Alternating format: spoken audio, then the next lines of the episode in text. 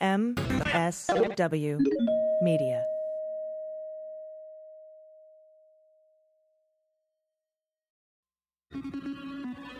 News with swearing. Daily beans, daily beans. Daily beans, daily beans. Welcome to the Daily Beans for Tuesday, January 26, 2021. Today, the Inspector General of the Department of Justice has opened an investigation into any efforts to overturn the election. The House has delivered the article of impeachment against 45 for inciting the insurrection. Supreme Court drops the emoluments cases. Biden continues to undo many of the last administration's policies. Dominion Voting Machines is suing Rudy Giuliani for defamation. And Sarah Huckabee Sanders announces her run for governor of Arkansas. I'm AG. And I'm Dana Goldberg. Hey, how are you doing on this very windy, blustery, cold, wintry, rainy day? I love how spoiled we are. There's people in like four feet of snow in like the Midwest in Chicago, and we're like, it's 60 degrees out. And there's fireplaces and things like that. I'm I'm okay. I was a little low energy today, but um, even hearing your voice and starting to record has shifted me into a different space. So we're gonna we're gonna do it. We're gonna do it. Oh, thank you. Uh, I wanted to talk really quick about the Supreme Court dropping the emoluments cases. A lot of people are upset about this. Um, Add me to the list. yeah, and apparently it's a process thing. It's just technically he's not the president anymore, and the the way that the lawsuit was written. Ah. Um it, it's for while he was being president. And since that's not a thing anymore there's no the, the whole case is moot. So it's a procedural thing not a merits thing. Um so, so that's kind of where they are with that. I don't know if it can be refiled. I think we're going to talk about it a little bit on cleanup on aisle 45 this week. That comes out on wednesday but i'm not really sure about the mechanics of that because you know they didn't drop it because they didn't think the president didn't do anything wrong. Um, they just said, hey, your specific lawsuit isn't seeking any damages outside of the fact that he's the president of the United States, which he's not anymore, so it's moot. And that's kind of procedurally and, and it legally makes sense. It just fucking sucks because he needs to be held held accountable for this shit, Oh, right? man. Something, something's got to happen. we may see additional uh, civil lawsuits filed or you know that that do have jurisdiction or standing or, or whatever uh, you know is needed um, you know a lawsuit that's not moot anymore that doesn't require him being president to sue him for this i don't know we'll see um, so that's going on and then a little bit later in the show we're going to talk to the creators of the new Vice TV series about QAnon. That's Marley Clements and Bayan Joonam. And uh, Marley Clements also worked on Active Measures, which I know a lot of listeners have seen. And we've had the creator of that, uh, co-creator of that, on the show before, Jack Bryan. And so it's really it's a three-part series on Vice News, and it starts tonight, and it's going to be really intense and, and amazing. And there's a lot of really good reasons to watch that series. So I'm going to stick around for that. But in the meantime, we got some news. So why don't we do that? Let's hit the hot notes. Hot notes. All right, lead story today is that the Inspector General of the Department of Justice, Michael Horowitz, as you know, has launched an investigation into any effort to overturn the 2020 election. His announcement followed a New York Times article that detailed efforts by a random fuckface named Jeffrey Clark, the acting head of the Justice Department's Civil Division, to push top leaders to falsely and publicly assert that ongoing election fraud investigations cast doubt on the Electoral College results. That standoff prompted uh, Trump to consider replacing the acting attorney general, Rosen, at the time, with uh, Jeffrey Clark at the top of the department to carry out that plan, right? But everybody threatened to to resign, uh, being like this massive Saturday Night Massacre thing that would have happened, and I guess that that got Trump to back off of that plan. But just because you failed at an attempt doesn't mean you didn't commit the crime. That's like you know, you don't have to actually kill someone to be in trouble for trying to. right. and um, so Andrew Torres and I are going to go over that in the weeds, kind of more in detail uh, on that investigation. That's tomorrow's episode of Cleanup on Aisle 45. So tune into that. But that's a very interesting. I'm very glad because you know those seven, seven senators wrote a letter being like, "Hey, you got to look into this." Absolutely. And uh, Inspector General Horowitz is. And, you know, we'll cover who Horowitz is in case you're new to the show. We've talked about him ad nauseum on here because of all of his Inspector General investigations into the Trump Russia stuff and the Carter Page FISA warrant and everything that was happening. He's he's the Inspector General that was there throughout the tenure of the Trump administration. Well, hopefully they will uh, find some. I'd love to see some uh, uh, criminal referrals, if you will, coming out of that investigation. Um, there's a lot more cleanup uh, going on in the White House at this point. Lots of news from Biden. Uh, Biden has announced that he wants to replace the entire federal fleet with electric cars. It's a good thing. He, yes, he's resuming the process of putting Harriet Tubman on the $20 bill just to piss off a bunch of racists out there. I wonder if they're just going to burn their money to own the libs. You think they're just going to burn $20?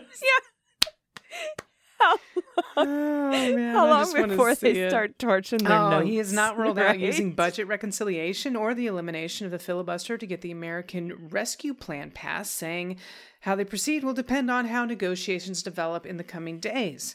Uh, Can I? I want to interject here so that we're Please. this because this is a kind of breaking news, not breaking, but it's sort of a little bit ongoing about this fucking filibuster thing, right? McConnell said, uh, "I'm not going to do a power sharing agreement uh, until you promise me you won't get rid of the filibuster." Schumer says, "I'm not going to promise you that," and now there's a standoff. There's no power agreement in the Senate, uh, and so the the problem is that in order to there's all sorts of little tricks people are coming out with like oh just change the rules or you know nuke the filibuster or do a mini nuke on the filibuster you know like how back in the day they didn't nuke the entire filibuster they just nuked it for federal judge Right, appointments right. or nuked it for SCOTUS appointments we'll just nuke it for this particular power sharing agreement thing the problem is is that we don't have 51 votes to change the rules, to do the mini nuke, to do the maxi nuke, whatever it is you want to do. You have to have 51 votes, and we don't. Uh, Kyrsten Sinema and Joe Manchin, particularly Joe Manchin, are refusing to nuke the filibuster. And Manchin took it a step further, saying he will not vote for anything that would even touch the or allow anyone to touch any portion of the filibuster. So I we're kind of at a stalemate. Uh, and so I'm, I'm, you know, I'm sitting here racking my brain thinking of ways to do this. Everyone's telling me, well, Claire McCaskill just had an idea on Ari Melber, but I haven't watched that clip yet. Uh, but I mean, if it has anything to do with a rule change, like a cloture rule change, you still need 51 people to vote on that. And Manchin has said, I will not. Like, like you think you're going to trick him? right, You know, right.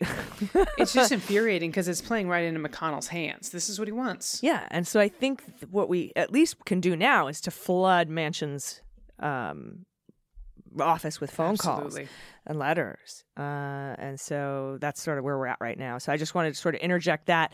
We're going to be going over that again uh, as soon as I have more information, and then again later today I'll talk to, to Andrew about that when we record for Wednesday's cleanup on uh, 45. But I mean, other than that, I'm sort of like I I put the question out to everybody like, what do we do? Serious question. I'm not, you know, and a lot of people are like, well, just we won, take it back. But there's you can't doesn't just work that way, yeah, unfortunately. by force, right?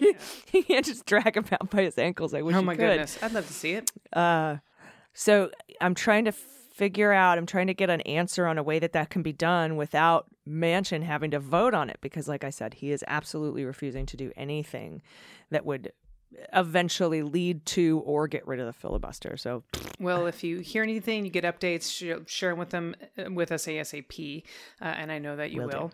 We got more good news. Um, uh, actually, I, I say it's good news because at least there's movement happening. Biden is increasing the goal of one million vaccinations per day to 1.5 million doses and announced that people who want a vaccination will be able to get one by spring. Now, this is interesting because I heard conflicting things um, on CNN where he actually did not commit to a date when they said when can they have this by?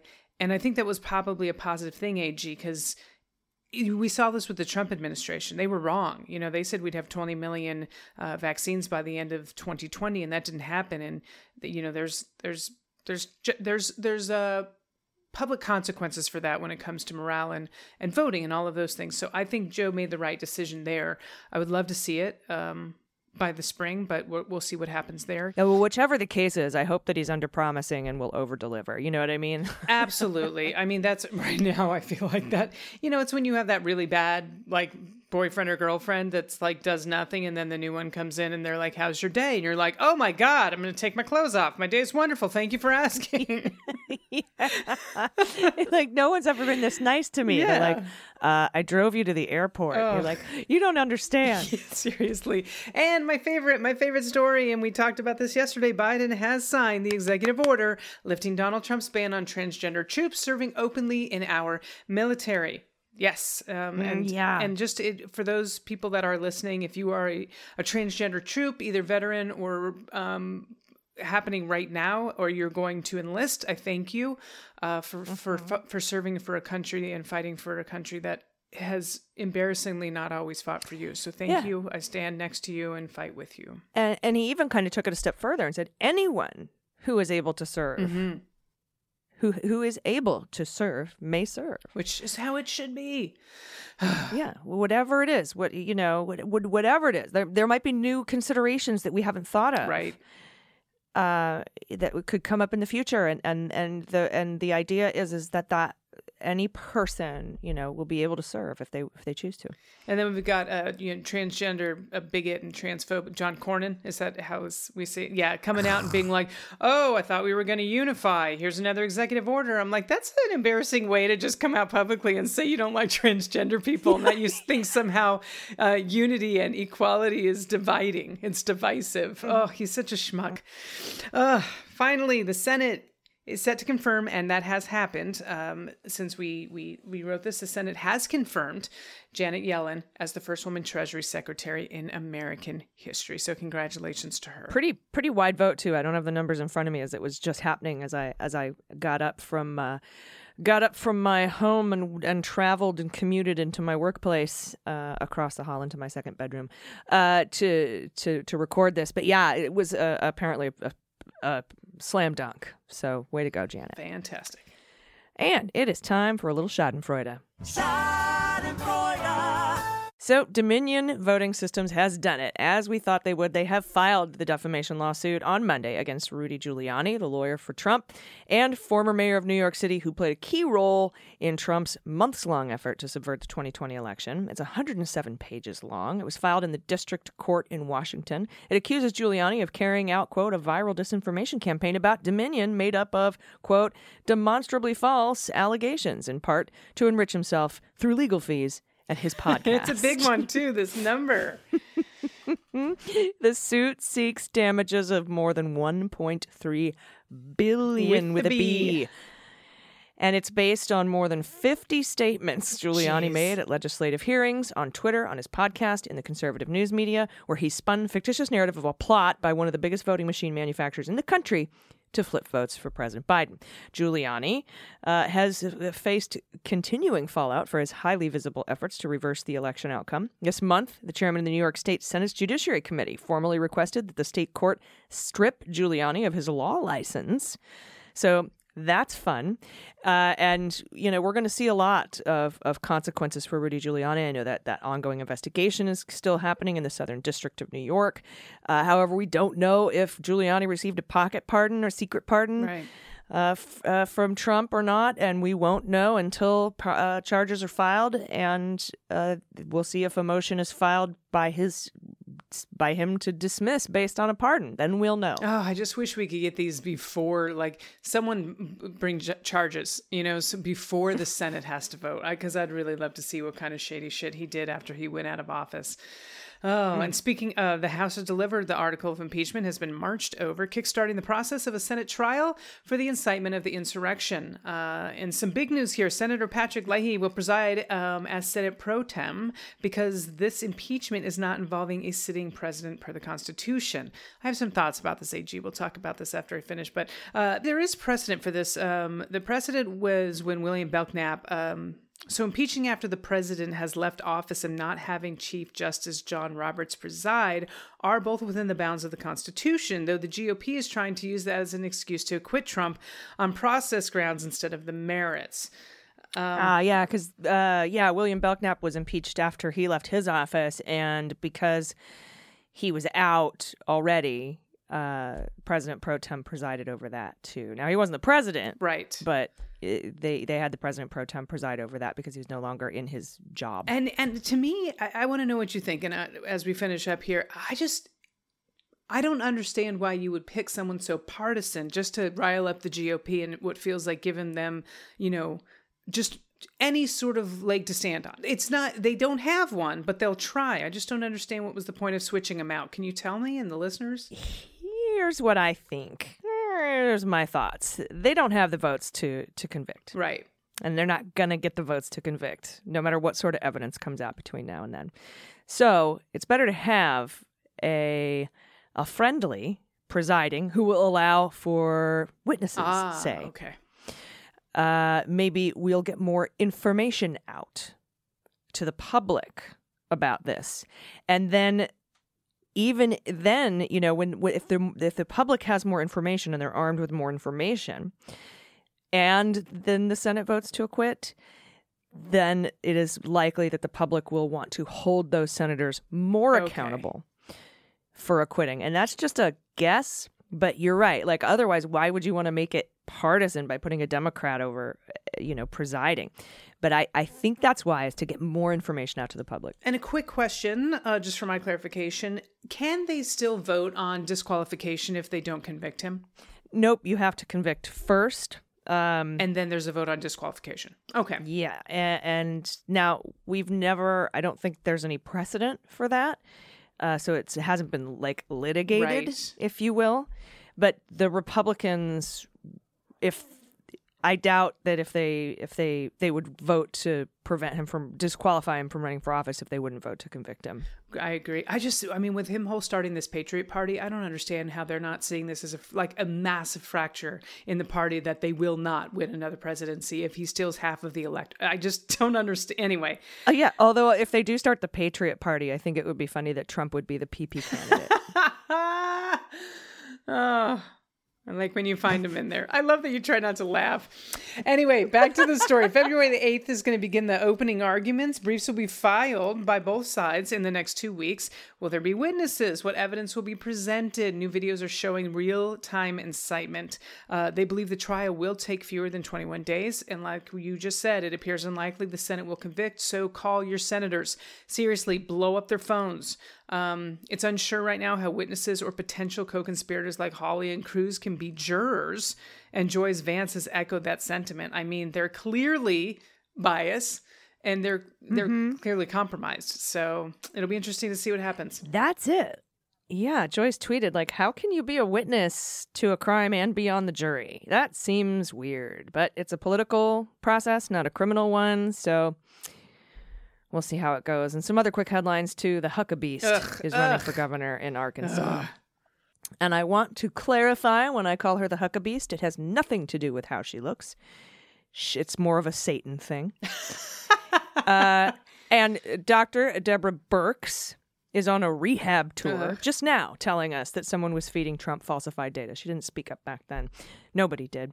And uh, National Guard troops have been asked to remain in the Capitol as the impeachment trial approaches and because March holds significant dates for QAnon, including March 4th and March 6th. And we'll be right back with the creators of the new Vice TV three part series on QAnon for more information on that. So stay with us. After these messages, we'll be right back. Hey, everybody, it's AG from the Daily Beans, and I would like to tell you about the Stereo app. Uh, Stereo is a free live broadcast social platform. It enables people to have real conversations in real time. And the app allows us, uh, Dana and I, to build a more intimate relationship with you all by engaging you in direct conversations because you can record questions and send them directly to us.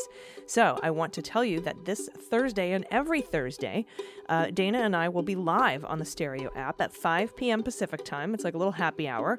We're going to talk about social justice issues. Uh, we'll we'll you know laugh and joke around a lot. Might use more swears than normal, and uh, it's absolutely free. So download the Stereo app. Look for myself or which is Allison Gill or DG Comedy, and uh, follow us. And then you can also listen to our live show again. That's Thursday, and it's going to be every Thursday at 5 p.m.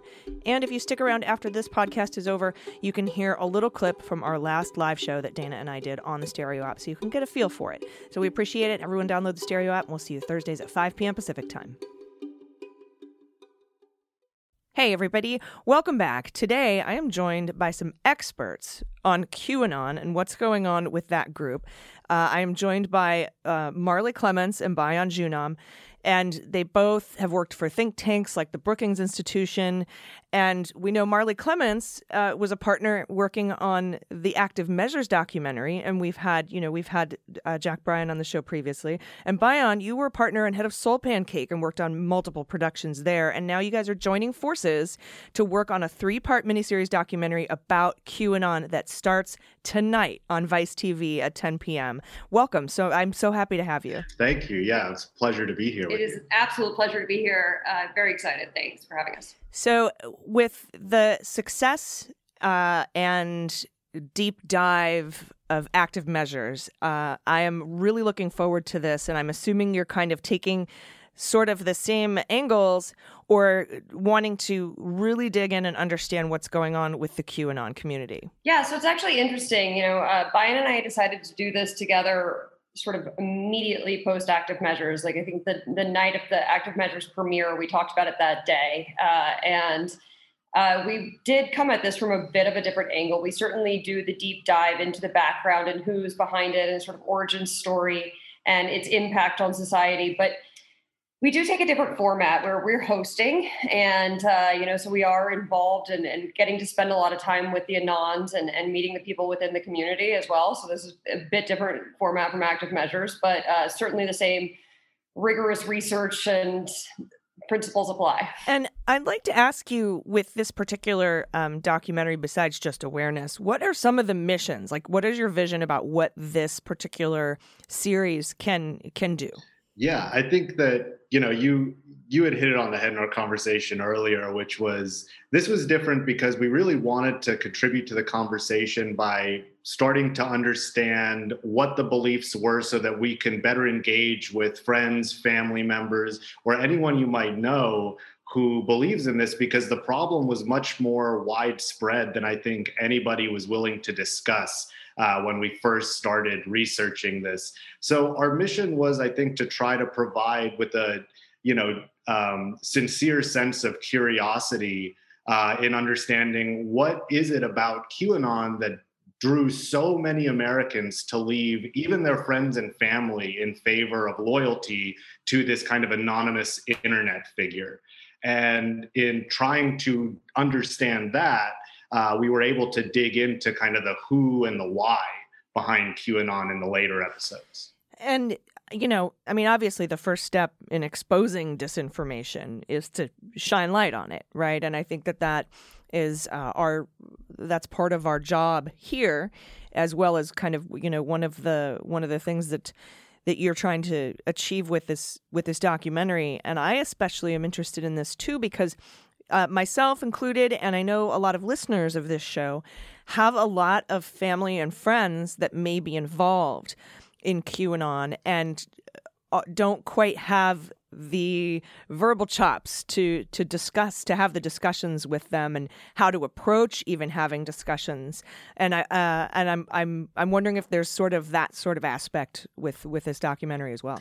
Yeah, so I mean, I think that's one of the things we're really proud of is that, you know, if your listeners are familiar with Soul Pancake at all, our mission was to try to have conversations on the internet that go deeper than what you can typically find. And QAnon, you know, I think both of us were interested in bringing that same perspective. And I think one of the things that we find, you know, is that oftentimes um, we try to use a lot of evidence and facts. And as you had mentioned, like try to find ways to one up one another in conversation. But I think with groups like QAnon and the followers of QAnon, it's more about trying to you know utilize patience compassion and critical thinking the same things that qanon expects from the followers asking follow-up questions engaging in a socratic dialogue in, and honestly patience and compassion are to me what listeners of your show should be implementing with friends and family because it's not likely that you're going to agree or like finally you know uh, disprove everything that is what is a deeply held belief most of the time or it stems from a deeply held belief. So i think you know a different approach to how you engage people that you disagree with uh, is what's called for in this case. And i think you know our show um, does a does a good job in demonstrating how that could work um, because I think we must temper our expectations. And if I could just add quickly to that, that I, I think that one of the things that was hard for me personally, and maybe some of your listeners, is uh, the idea of not coming at at people who believe in it with facts and saying, you know, this is a thing, but really sticking to the sort of core beliefs that I think that, you know, one of the things I learned spending this whole year going around the country meeting people who are into QAnon is that we have a lot in common, right? Uh, I I too think that government corruption is a real issue. I think money in politics is really a terrible thing that's plaguing our system, um, and and that we're we are losing, you know, uh, our control of government as people. And so, you know, really being able to just dig in on the things that we can all agree on, and and focusing there, so that we are bringing the middle together a little bit more, uh, and not and not go straight into the satanic pedophile ring, um, but really just focus on the sort of core beliefs of like getting rid of corruption in politics. Yeah, that's. I think that's a really important point uh, to bring into it, and I'm I'm also wondering um, if you go into at all what sort of what sort of person is more vulnerable uh, to these kinds of beliefs. You know, uh, one thing that we don't talk about on the show, but I think is something that is worth considering, is that we have a number of epidemics happening in the country at once. And so, in thinking about it as a Venn diagram of like, where did the vulnerabilities lie, whether it be, you know, the economic crisis we're going through, whether it be the opioid crisis, you know, that's happening, and all of these things compiling upon one another. I think what we see with QAnon is an ability to prey on those vulnerabilities that affect a lot, you know, a vast majority of the country and find a way for people to confirm those beliefs and suspicions through QAnon, but starting from a place of, you know, uh, starting from somewhere that, you know, a disenfranchised place that many Americans find themselves today. Mm.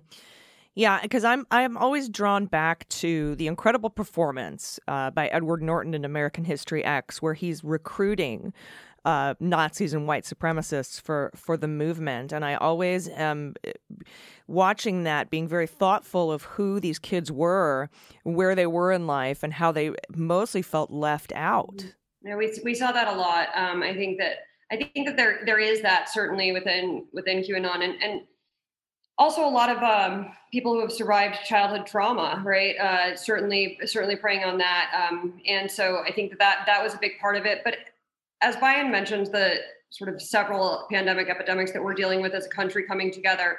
Uh, this was interesting because it was able to reach such a wide audience, right? It was not just, it started as a far right thing, um, but it really has shifted into the far left in a very serious way. Uh, and so you see that um, sort of at the beginning of the pandemic with the uh, bringing together of the anti-vax communities, uh, bringing them into this through pandemic and other content that was promoted by Q. Uh, really I mean, we spent, we went to all these rallies every weekend, and it was really interesting to see this turn from a MAGA crowd to, you know, people, you know, smudging, burning sage uh, in in the streets, and and really like these sort of beautiful lefty moments that, uh, but it was all for Q, right? It was very interesting to see that. And and Marley, after working on active measures, did you see any parallels um, between how Russia uh, kind of takes advantage of, of groups, disenfranchised groups, to f- seed disinformation, and and this as well, because I feel like a lot of what we saw in 2020 coming from within our own country. Uh, a lot of that was modeled after what Russia did in 2016 to our country, like the robocalls from Jacob Wohl or Rudy Giuliani and his Dominion voting machines and, and trying to get dirt on Joe Biden in Ukraine. And now this in Q. And I was wondering if you saw any parallels there. Absolutely, it was uh, it was a wild research experience for me and uh, for Jack, who's also a writer on this on the show. Um, to see so much of our research cross with the work that we did on active measures. I mean, I think that you know one of the things that the Russians did really effectively in their usage of active measures was uh, preying on the divisions within a within society and hitting the hitting different groups, right? So amplifying the Black Lives Matter things through Russian sites as well as the pro-Trump thing, um, you know, information online, and so uh, here you see that very much the same way. They really were able to target very specific groups and and find ways to bring them in. so that they are centered around a certain, a very specific narrative, right? They might not agree on everything, but they can all agree that the only way we're going to get away from this corruption is through Donald Trump. Um, and actually, with QAnon, I will say, sort of deep cut here is I think a lot of this, uh, the origins of it, we see especially there the the original conspiracy theories that were pushed by this network, all sort of centered around. Um, Seth Rich was a big one, uh, but other things where the answer at the end of the day was because this happened this way, it means that for sure it was not the Russians and Donald Trump working together. This was actually Hillary Clinton the entire time. And I really do see that as sort of the origin of all of this. Mm, yeah, that's really interesting because that's sort of one of the active measures, right? Is that they'll find a wedge issue like Black Lives Matter, as you mentioned, or Bernie Sanders, even. And, you know, we aren't, no one sat here and said Russia created Bernie Sanders and Black Lives Matter, but they certainly tried to co opt and and take advantage of those divisions. And we we have uh, evidence of that. And I, I kind of figured that that sort of reflexive control came into play when we talk about QAnon. So uh, I have some more questions for you uh, about some uh, more specific things without giving away too much because I think everyone needs to watch this this documentary series on Vice TV again that starts tonight 10 p.m. on Vice TV but uh, I do want to take a quick break. Will you stick around with me? Absolutely. Thanks so much. no problem. Everybody uh, stay with us. We'll be right back Hey, everybody, it's AG, and this Helping the Daily Beans podcast is brought to you by Magic Spoon. This is for all the cereal lovers out there. I used to love cereal when I was a kid. I would eat like a whole box sitting in front of the TV for Saturday morning cartoons. But as I grew up, I had to give it up because of all of the sugar and carbs. But not anymore. Now there is Magic Spoon. Magic Spoon is so good you will not believe it's healthy. Forbes magazine says with cereal that tastes this good and offers nutritional value as opposed to none, Magic Spoon may be the future of breakfast. And I agree. Magic Spoon uh, cereals amazingly have zero sugar, 12 grams of protein, and only 3 net grams of carbs in each serving. It is keto friendly, gluten free, grain free, soy free, low carb, high protein, and GMO free. And the best part is so delicious. It is like the best thing I've put in my mouth. So they have four amazing flavors cocoa, fruity, frosted, and blueberry. So you get that vintage vibe. And uh, Magic Spoon tastes incredible. It seems too good to be true, but it is not.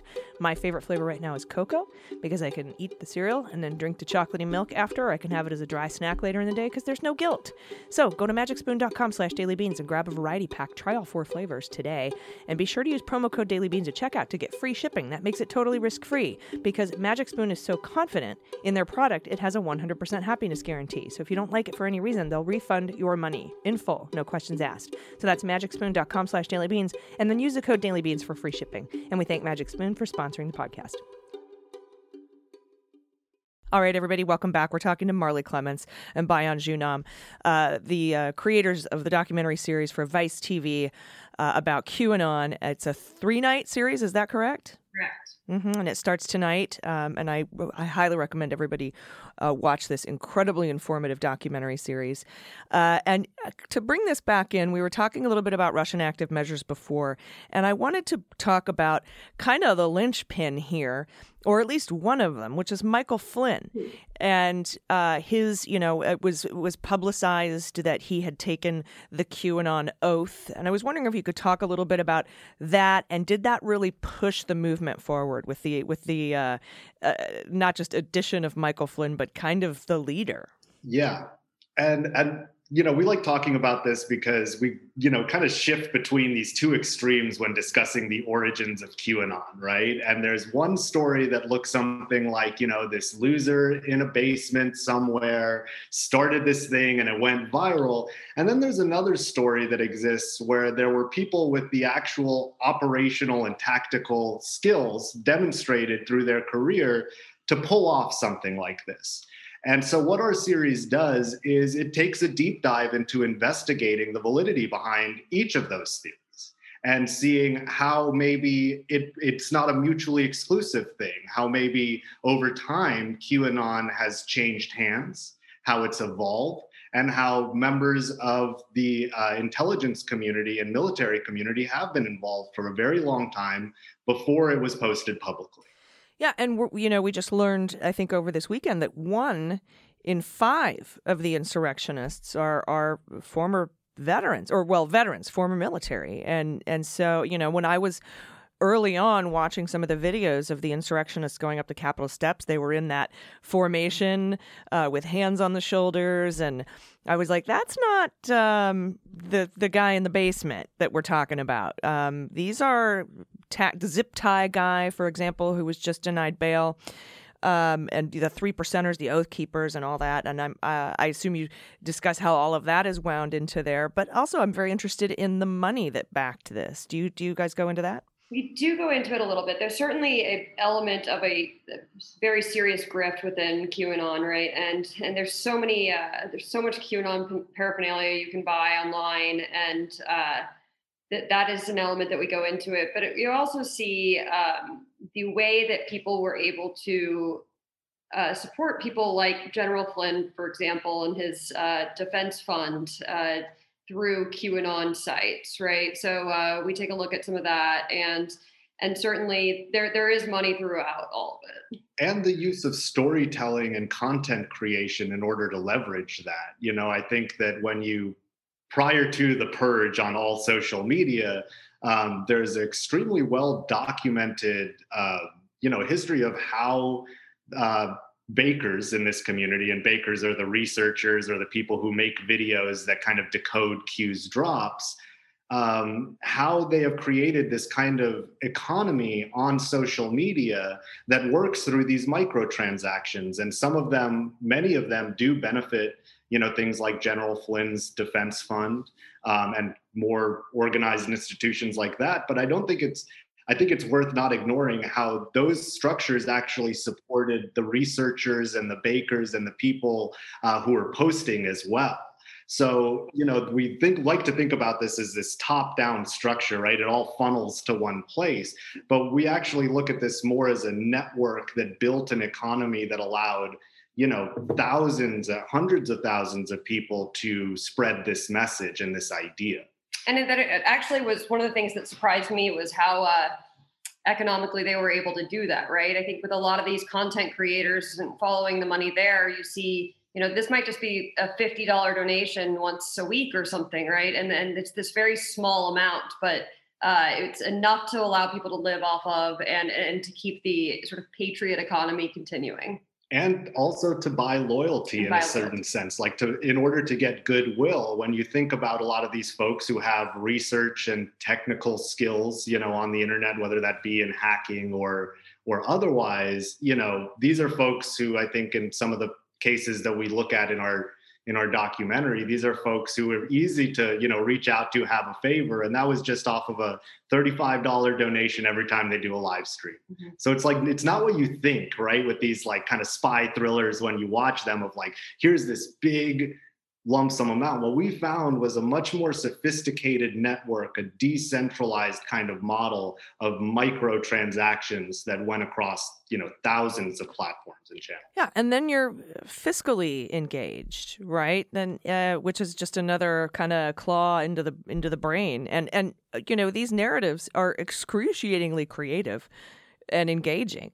Uh, I remember when I was 13, I, I, you know, I was convinced that my friends and I had summoned a demon through a Ouija board, and we spent months trying to defeat this demon through astral plane dreaming.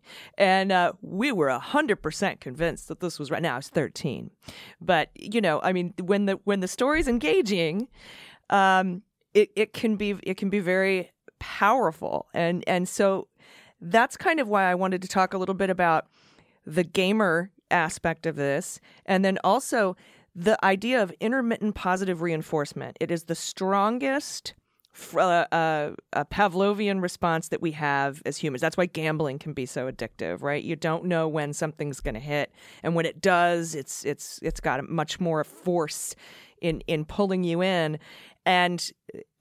And and they are just so good at continuing to move the posts to the next thing. And so I was wondering if you could talk a little bit about that kind of psychological engagement. Certainly, yeah. No, I think uh, that's one of the smartest things that he was able to do, and the way to really, really engage so many people was uh, keeping this gamified model of uh, one of our interviewees calls it going to college for the deep state, right? It's this constant flow of information where you feel like you are rewarded in the way that you would be in a class uh, because you are uh, the, the questions that are posed on the boards you're then forced to uh, you know either watch a baker do it uh, to explain it or to do your own research on it which is that what they push the do your own research. And in doing so you become so engaged. In the same way that you did with that demon at 13 right? Like you saw that demon in the ouija board yourself. And so you really it was just, you can't really back off of that that quickly. Um, we all saw it. We were there together and we need, got, need to go in more. And i think that qanon really does that very in a very sophisticated way Yeah, and then it feeds itself, right? Because if something goes wrong, it's the demon, and then. It, it- it- you know, and it's because we haven't vanquished it yet. And I think that, I mean, that's uh, like a kind of a very direct example, but, you know, you're exactly right. I, ha- I have to agree with you 100% on this. For sure, and within the the internet, you know, if you're you're doing your own research and the data voids that are provided, that, that there's a gap in information. If you're if you're looking into, you know, Comet Ping Pong or adrenochrome or whatever it is that that Q is pushing, well, there's not going to be a New York Times article on these things. There's not going to be some sort of peer-reviewed journal where you can find actual research on this there are going to be a bunch of websites by Q people, and you're going to read these websites and you're going to think that you came to this independently, but really it was part of this network. Yeah, it's something that we talk about. It's like kind of the gamification of confirmation bias, right? Where you can kind of look at a set of facts and really just pull out the things that uh, um, confirm your like prejudices. And so when you think about Q, you know, there's all it's like this information highway, right? Everybody's putting up and down what they think Q might be talking about, and there are these on ramps, and these on ramps, you know, whether it be kind of the adrenochrome child trafficking theory, uh, you know, and save our children, or that, you know, Hillary Clinton is a demon, or that 9 11 was fake. These are all on ramps that QAnon was able to use so that everybody, you know, whether you're a Democrat or liberal or rich or poor, you know, you can kind of find your lane, confirm your own bias through this kind of uh, this set of information that's asking you to tell me, you know, what does this mean? Tell, explain it to me. And so people, you know, would come up with the most outrageous um, interpretations. And then the way that that engaged with platforms like YouTube or Twitter or Facebook was that, you know, kind of the most outrageous interpretations won. Those were the ones that were spread far and wide. Those are the ones that got 50 comments in the first hour and therefore, you know, created a, a baker or a baker celebrity within the QAnon community. Um, and, you know, with stories like, you know, Isaac Kappy, we see how dark that can become uh, when it just kind of starts from like playing this game to then really feeling like, you know, uh, the world is kind of closing in on you and and your physical safety is constantly in threat. And I think that's the part of QAnon the dark side of it, right? Is like after you get a few hits of like, you know, I got a shout out from Q on the board because I did a good decode. Um, after that, you start to live in a world where, you know, the most horrific things are right outside your window. You know, like things like pizza and hot dogs become confirmation that, you know, satanic rituals are happening around the corner. And so once you're in that world and you're in that mindset, um, we we see what can happen, you know. And I think like stories like Anthony Comello or Isaac Kappy are kind of these one-off incidents. But then as a group, the insurrection shows what happens when, you know, hundreds of thousands of mil, you know millions of people are believing Mhm. this, and so they no longer are engaging with you know the real world so to speak they're engaging with a filter that q has placed over the world that they're now acting on Yeah, and and getting them to figure it out on their own is such a powerful concept too. I remember in uh, my big fat Greek wedding when they had to convince the dad that it was his idea to get uh, Nia Vardalos to work over at the travel agency, and you know, uh, the man is the head, but the woman is the neck. I, I learned this in multiple leadership development program classes where you go into a meeting, you have an end goal in mind, and you set up the meeting and and the steps so that everyone else in the meeting believes that they came up with the end goal that you had in mind, and that gives everybody a buy-in and makes it a much more powerful concept. Absolutely. Wow, this is just so fascinating. I can't wait for everybody to watch this. Can you um, tell everyone again where they can find uh, this this docu series? Sure. So it begins tonight, 10 p.m. on Vice TV. Uh, and the second episode will be tomorrow night, and the third episode will be Thursday night, Vice TV, 10 p.m. It's all three nights in a row, 10 p.m. It's great. I think you'll love it. Yeah. Ooh, what? uh, yeah, and I think it's you know it's it's it's so relevant because we are keeping National Guard troops in the Capitol now because of, of future QAnon drops. March fourth is supposed to be a very significant day, and uh, I think it's very important that we all uh, go in, learn all this stuff. We can collectively shed light on what's going on uh, with this. It's really the first step in combating it. I think that's a really important point, and I think something that uh, we, you know, as a society, we need to make sure we're not sleeping on is that, you know, just because we have a new president uh, doesn't mean this is going away. Uh, in fact, quite the opposite. And so this is something that we we are going to have to deal with as a society, and it's going to be a part of our healing process uh, to understand it. So we hope we can provide a little bit of that. Awesome. Well, everybody tune in. Marley Bayan, thank you so much for your time today. I appreciate it. You, Allison. Thank you, Allison. Everybody, stick around. We'll be right back with the good news. Hey, everybody, this portion of Daily Beans is brought to you by Helix Sleep. For the past four years, we've all had trouble sleeping. I was tossing and turning. I thought it was just because of the stress, because of the, pre- you know, who was in the White House and all the politics and the fire hose of crazy news. But as it turns out, I was also sleeping on a trash mattress. But my problems have been solved by Helix. Helix Sleep understands that you're unique and they customize the mattress that you have to fit you and the way you sleep best. Helix Sleep created an online sleep quiz that takes just two minutes to complete. It's very easy, user friendly, and they use those answers to match your body type and sleep preferences to the perfect mattress for you. So if you like a mattress that's soft, or if you like a firm mattress, or if you sleep on your side or your belly or your back, or if you sleep really hot like I do, with Helix there is a specific mattress for each and everyone's unique taste. Like me, I was matched with the Helix Midnight because I like a medium firm bed and I sleep on my side, so it's perfect for me.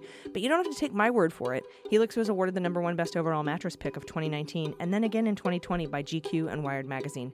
So just go to helixsleep.com slash dailybeans, take their two-minute sleep quiz. They'll match you to a customized mattress that will give you the best sleep of your life. They have a 10-year warranty, and you try it for 100 nights without risk because they'll pick it up for you if you don't love it. It's super easy, but you will love it, I swear. And Helix is offering up to $200 off all mattress orders for our listeners at helixsleep.com slash dailybeans. That's Helix, E H-E-L-I-X, sleep.com slash dailybeans for up to $200 off. All right, everybody, welcome back. It is time for the good news. Well, we'll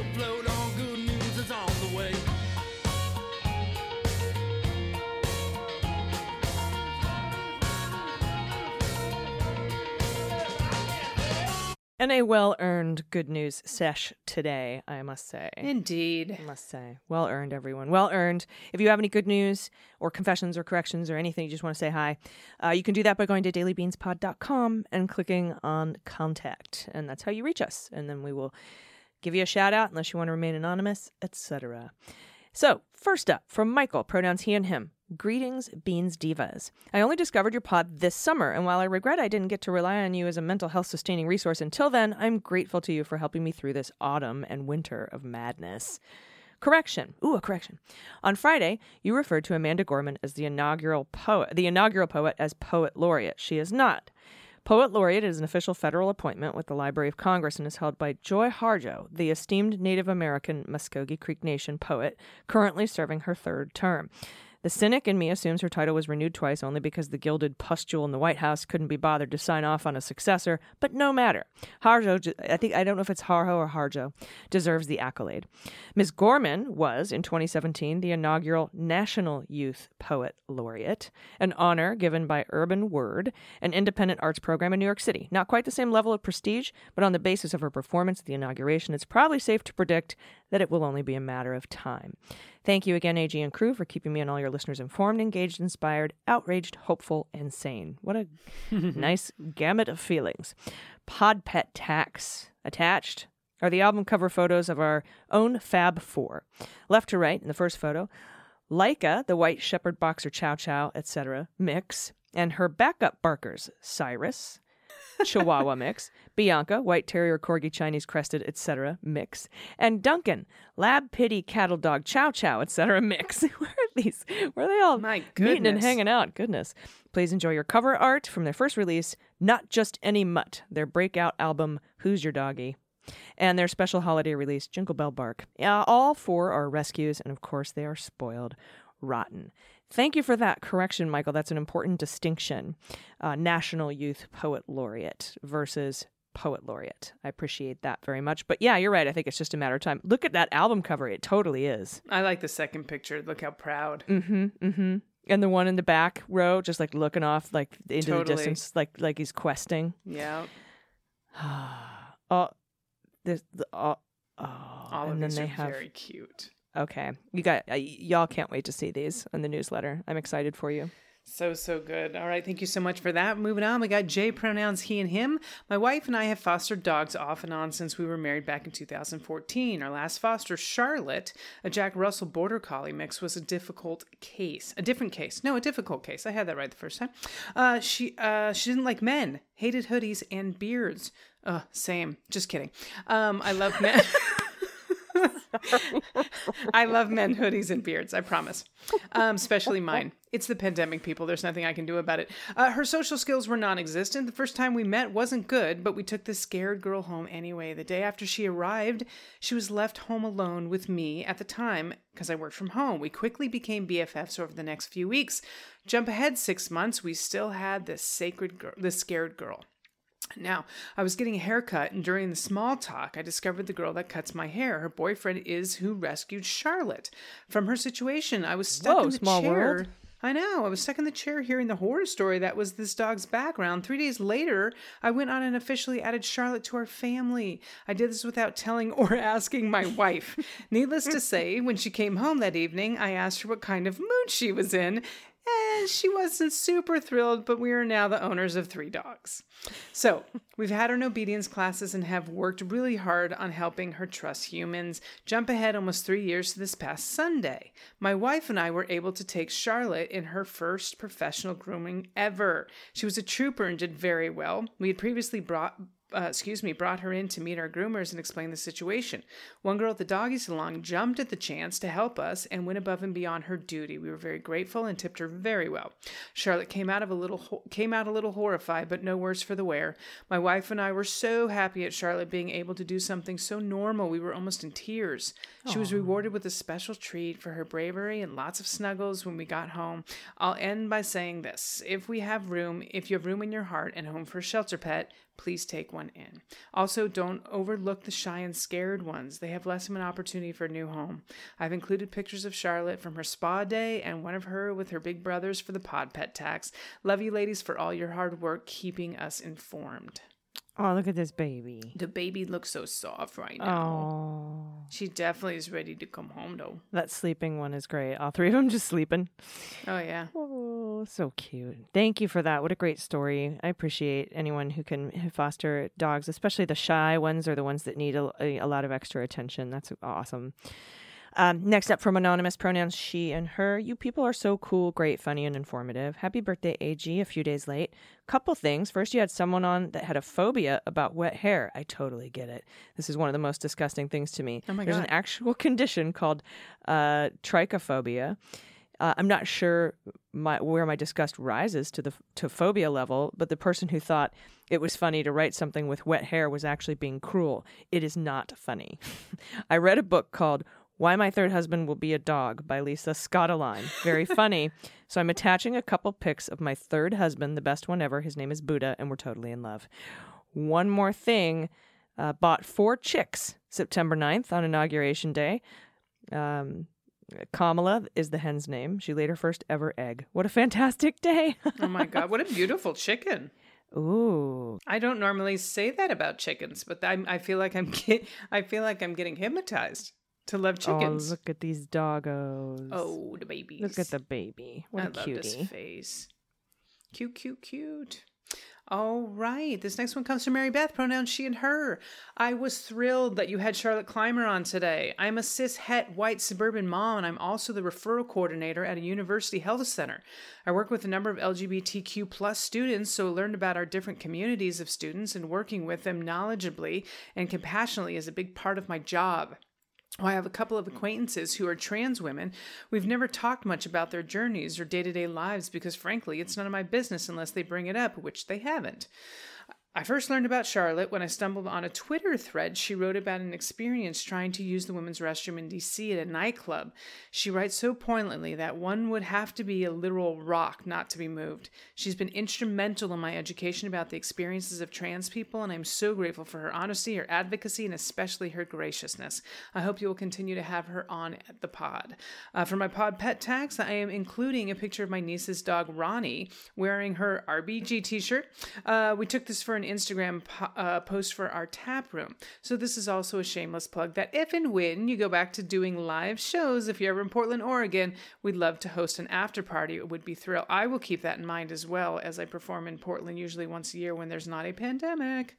Um, This pod pet's adorable. Charlotte is incredible. I mean, Charlotte. The other thing is she's so very funny. She also has one of the fastest minds um, I've ever had the experience of like interacting with, which is why she was the rapid response um, coordinator for the Human Rights Campaign. But uh, she's incredible. So I'm I'm glad that she's been able to touch so many people with her Twitter feed and her story and everything else. She's amazing. Yeah. She's witty. She's fantastic. She's funny. She's incredibly brave and and just so awesomely outspoken. I f- love her so much. I really do. And it was a it was an honor to speak to her. We've had her on once before. If you want to search back through the old Daily Beans archives and and uh, listen to another interview we did, and I'm sure we'll have her on again. She's just absolutely super gracious about stuff like that. And I realize I haven't done any new episodes, but uh, if anyone wants to go on anywhere, podcasts probably where you find your beans, uh, and look up Out in Left Field. Uh, it's the podcast I normally host outside of uh, the beans. And Charlotte was my first guest, so you have to go back a little bit for the episode, but it's worth listening to. She's amazing. Yes, hundred percent. Yeah, out of left field. It's such a great show. Thank you, dear. Seriously. Next up from Stephen Parker, Captain, CPT, Infantry, U.S. Army, retired. Thank you for your service, Stephen Parker. Hi, longtime MSW, W, uh, MSWDB supporter and fan. A correction with love. U.S. Army Rangers, the 75th Ranger Regiment, are not, as mentioned on the latest Daily Beans, are not special forces, as twice said. They are special operations forces, which includes special forces, Green Berets, Rangers, civil affairs and uh, psychological operations, the SOAR or Special Ops Air Regiment, and SH, the Delta Force, and some other elite units. So, U.S. Army Rangers are special operations troops, but not special forces troops. Okay, cool. Oodles and oodles of newly minted Army lieutenants go through the three week Ranger training and wear the Ranger tab before they go on to their infantry, artillery, military, police, transportation, supply, finance unit, etc. To actually be a Ranger, one must be assigned to the Ranger Regiment. Yeah, I think that's what Charlotte was saying. As your guest points out, saying you served as a Ranger when you only went through the three week Ranger course is an unpardonable faux pas in the Army. I was Special Operations U.S. Army Infantry Officer, now retired. Now, here's the compliment portion. I love your work and followed closely since the beginning of the Mueller investigation. I love the pet tax. Most of the time, you're preaching to the choir with me. I love Amy's Court and the chosen cases, hair in the shower, etc. That's what the other person was bringing up. For pet tax, I'll post the wonderful rescue kitty I lost last spring aw, during the COVID lockdown. Uh, I adore my tuxedo cat, Nikki. Dude, tuxedos are the best. Some college student threw him out as a five year old, and I took him home before a huge ice cream. Why did I say huge ice cream storm? Before a huge ice storm hit. He had a greatly enlarged heart, but I hoped he'd weather that. And he was with me for 12 years. Quite the hunter. He cleared three successive yards of a thousand moles. Wow. So the yards went from furrowed messes to no moles at all. He was always the strongest and quickest cat. Um, and he was the most loving to the other cats I had. I tried to wash and cuddle them, but they mostly snubbed him. He would look a little sad, but then he'd try again next time. He patrolled the neighborhood, uh, ranging down the streets and into the woods. My neighbors all said, Yes, we love Nicky. He comes by every day.